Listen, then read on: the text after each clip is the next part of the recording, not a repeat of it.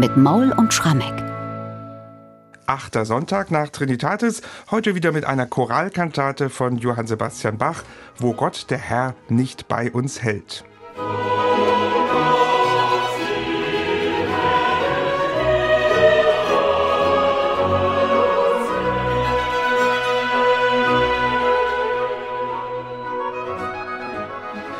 Ja, in seinem zweiten Dienstjahr als Leipziger Thomaskantor hat sich Johann Sebastian Bach ja Woche für Woche einen passenden Choral herausgesucht und als Grundlage seiner Kantate verwendet und das in einer immer wieder sehr unterschiedlichen Weise. Heute vor einer Woche, da hatten wir den Fall, dass er das Lied komplett im Original Wortlaut vertont hat. Das war die Kantate Was willst du dich betrüben?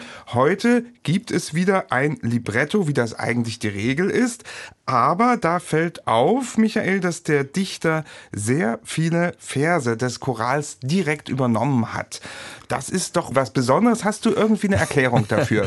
naja, lieber Bernhard, wir haben ja festgestellt, dass tatsächlich Bach an dem sechsten und siebten Sonntag nach Trinitatis 1724 so ein bisschen aus der Reihe geschert ist. Also das bisherige Modell Umdichtung der Binnenverse eines Chorals in neue Arien und Rezitative aufgegeben hat. Einmal fehlte ja ganz die Choralkantate, weil Bach eben nicht in Leipzig war. Dann am siebten Sonntag nach Trinitatis hat er einfach den Choral unverändert per Omnis Versus in Musik gesetzt. Und jetzt ist es so, dass der Textdichter sehr vorsichtig mit dem Choral umgeht. Und ich glaube nicht, dass es jetzt aus der Not heraus passiert ist. Ich glaube tatsächlich, dass der Textdichter sich sehr genau überlegt hat, wie er mit den insgesamt acht Choralstrophen umgeht und ja, er hat sechs übernommen, aber allein zwei von diesen sechs hat er ganz kunstvoll in Rezitative verwandelt, indem er praktisch Choralzeilen immer konfrontiert mit eingeschossenen neuen Rezitativzeilen. Und das ganz meisterhaft gemacht und lieferte dann Bach, werden wir gleich sehen,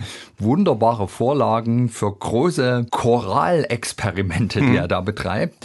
Ja, also ich glaube, dass der Text hier tatsächlich einen Respekt vor dem Choral hatte und relativ zeitig wahrscheinlich für sich beschlossen hat, ich nehme mir nur die Strophen 3 und 6 vor, um die so richtig mit neuen Worten wiederzugeben, damit Bach gute Vorlagen hat, besondere Arien zu komponieren. Und das, kann man auch schon verraten, ist hervorragend gelungen. Das stimmt.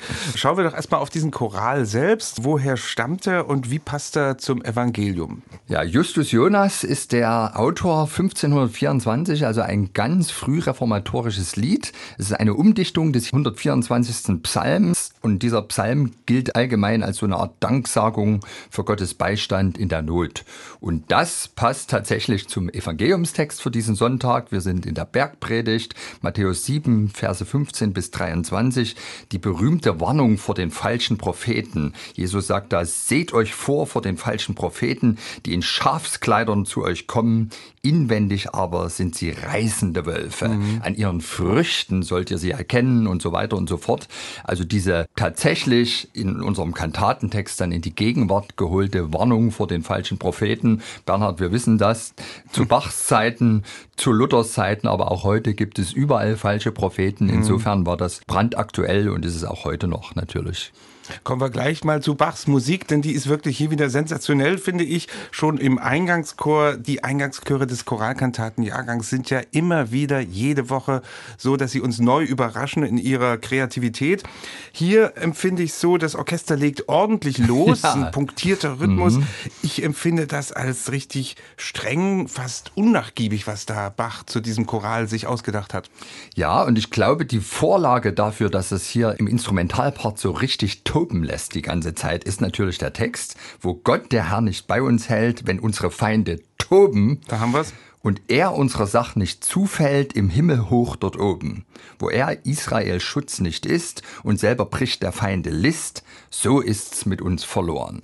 Also die Feinde, die toben, die sind allgegenwärtig im Instrumentalpart. Ich denke, das ist wirklich dieses Kleingliedrige, was da eine Bewegtheit, so ein Grundrauschen in diesen Eingangschor bringt. Und dann ist es aber ganz toll, wie Bach letztlich den Choral da hineinpasst. Und ganz erstaunlich, die erste Choralzeile, die wird ganz homophon von allen vier Stimmen vorgetragen. Aber dann die zweite Zeile, wenn unsere Feinde toben, da dividieren sich plötzlich die Stimmen auseinander und toben sozusagen untereinander, dialogisieren. Das ist eine sehr harmonisch klingende Kakophonie, kann man mhm. sagen. Mhm. Und das alles eben verbunden mit dem Grundrauschen der Instrumente liefert wirklich so eine Szene, eine tobende Welt, aber Gott ist als Fels in der Brandung hier durch die Choralmelodie, den Cantus Formus, unüberhörbar vorhanden.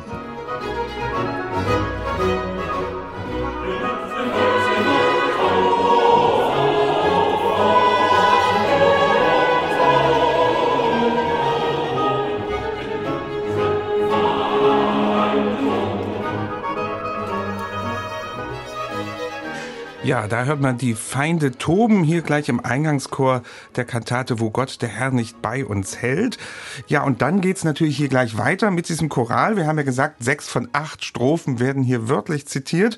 Im anschließenden Rezitativ hört man die Strophe Nummer zwei, aber wie du schon angedeutet hast, unterbrochen durch zeitgenössische Dichtung unseres unbekannten Textdichters. Und da ist Bach was ganz Besonderes eingefallen. Ja, also es geht los mit zwei Choralzeilen, was Menschen Kraft und Witz anfäht, im Sinne von vollbringt, soll uns billig nicht schrecken. Das ist der Choraltext und dann macht der Textdichter weiter mit eigenen zwei Zeilen. Denn Gott, der Höchste, steht uns bei und machet uns von ihren Stricken frei. Und natürlich, da wo Choraltext gesungen wird, singt tatsächlich der Alt die Choralmelodie. Aber vorher beginnt schon der Generalbass und der macht eigentlich nichts anderes als die Choralmelodie diminuieren. In ganz kleinen Notenwerten bringt der die und letztlich ist das nichts anderes als ein Proportionskanon.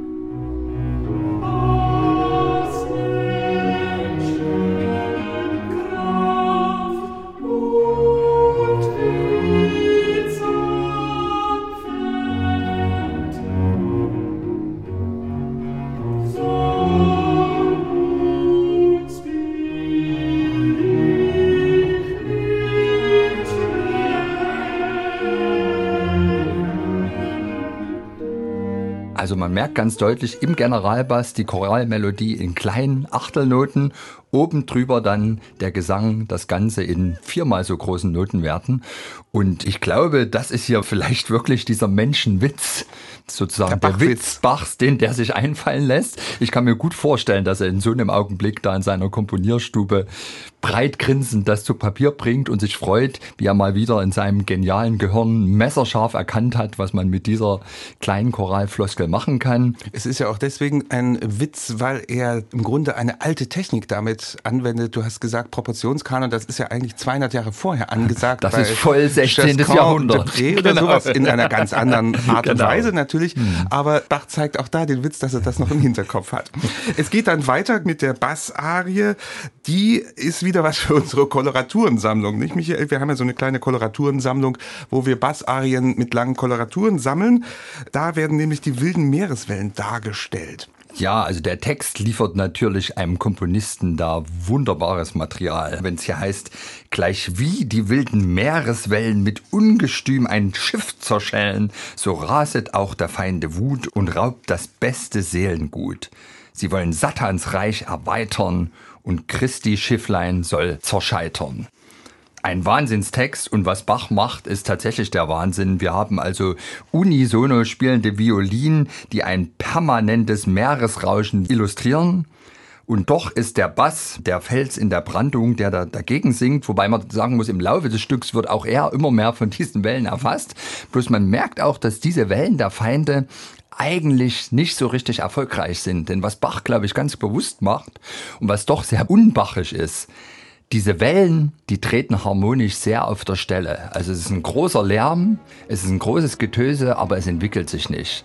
Warum? Ich glaube, die Erklärung muss sein, weil Gottes Kraft am Ende eben doch stärker ist. Und dennoch, also ganz packend, hier eine Seesturmszene als Metapher für dieses Bild der Feinde, der Wölfe im Schafspelz, die uns immer wieder verführen wollen und auf die falsche Bahn bringen wollen.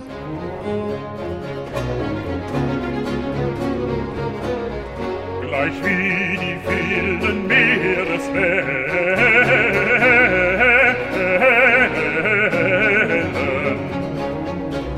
Gleich wie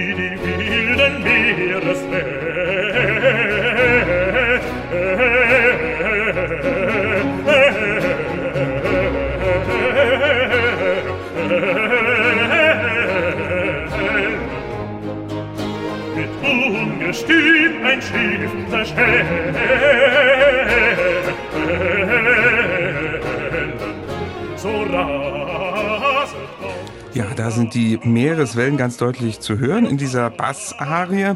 Und dann geht's aber gleich wieder weiter mit dem Choral, denn, wie schon mehrfach gesagt, sechs Strophen werden Ja. hier abgearbeitet. Es folgt ein Binnenchoral, auch sehr kunstvoll, nur von einer Stimme dargeboten und von Instrumenten begleitet.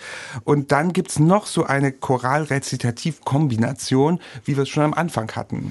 Ja, also erstmal zu dem Choral, der unverändert kommt, also Satz 4.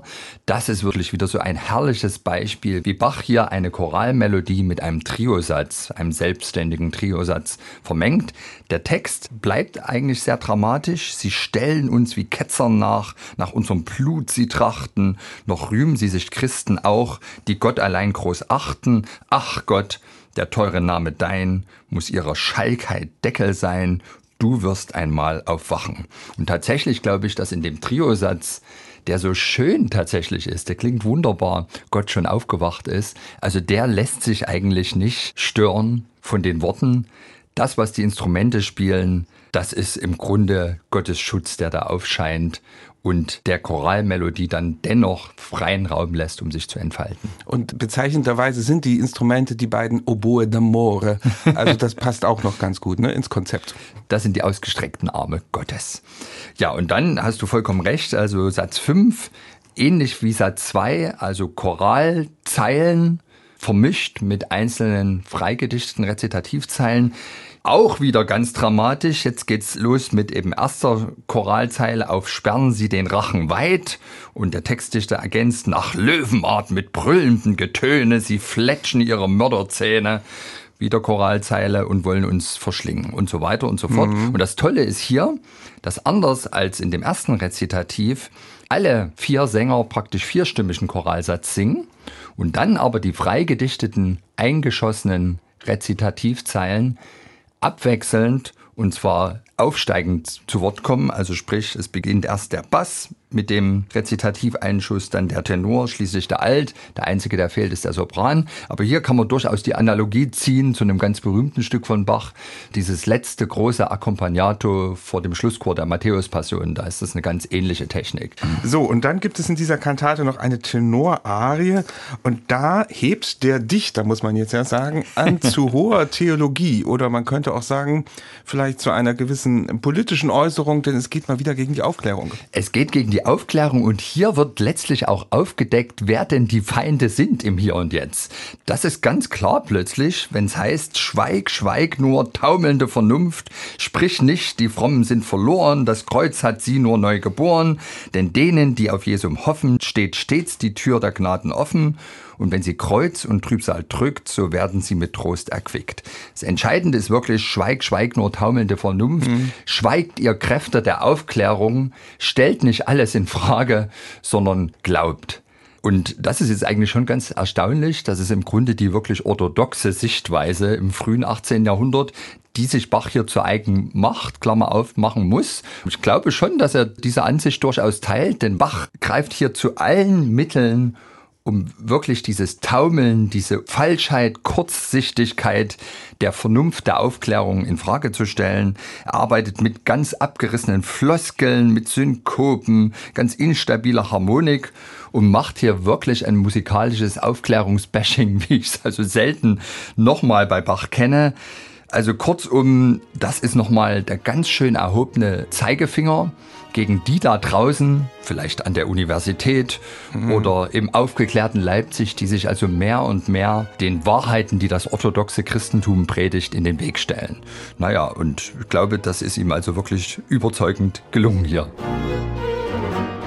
Schweig, schweig, schweig, nur schweig, schweig, nur schweig, schweig, schweig, schweig, schweig, nur taumelnde Vernunft, schweig, schweig, nur schweig, schweig, nur taumelnde Vernunft, taumelnde Vernunft. Ja, ganz schön starker Tobak, würde ich mal sagen, am Schluss hier mit dieser taumelnden Vernunft und überhaupt Diese gesamte Kantate hat für mich nichts von irgendwie einer Wohlfühlmusik, wie wir das ja manchmal haben bei Kantaten. Es wechselt ja immer schön. Wie würdest du ein Fazit dieser Kantate ziehen? Naja, zunächst würde ich erstmal sagen, wir haben ja am Ende nochmal einen Choral, in dem Fall sogar zwei Strophen, der das Ganze schon musikalisch etwas versöhnlicher enden lässt. Aber ich glaube, Bach hat sich hier schon ganz in den Dienst des Evangeliumstextes gestellt. Berühmte Stelle aus der Bergpredigt, also diese Warnung vor den falschen Propheten. Und das ist eine allgegenwärtige Gefahr. Mhm. Und ich glaube, dass hier Bach und sein Textdichter, der ist ja da mindestens genauso verantwortlich dafür, ganz bewusst auf einen Trost verzichtet haben. Denn es ist ja außerdem auch so, oft haben wir es ja in den Kantaten, dass auf der Basis eines alttestamentlichen Textes erstmal eine große Warnung vor der Strafe Gottes kommt oder uns allen erstmal klar gemacht wird, wir sind Sünder und eigentlich gibt es keinen Ausweg und dann taucht irgendwann Jesus auf und alles wird gut. Hier ist es ja so, diese Warnung wird von Jesus selbst ausgesprochen. Und damit die umso nachdrücklicher ist, fehlt eben, glaube ich, am Ende diese ausgestreckte Hand.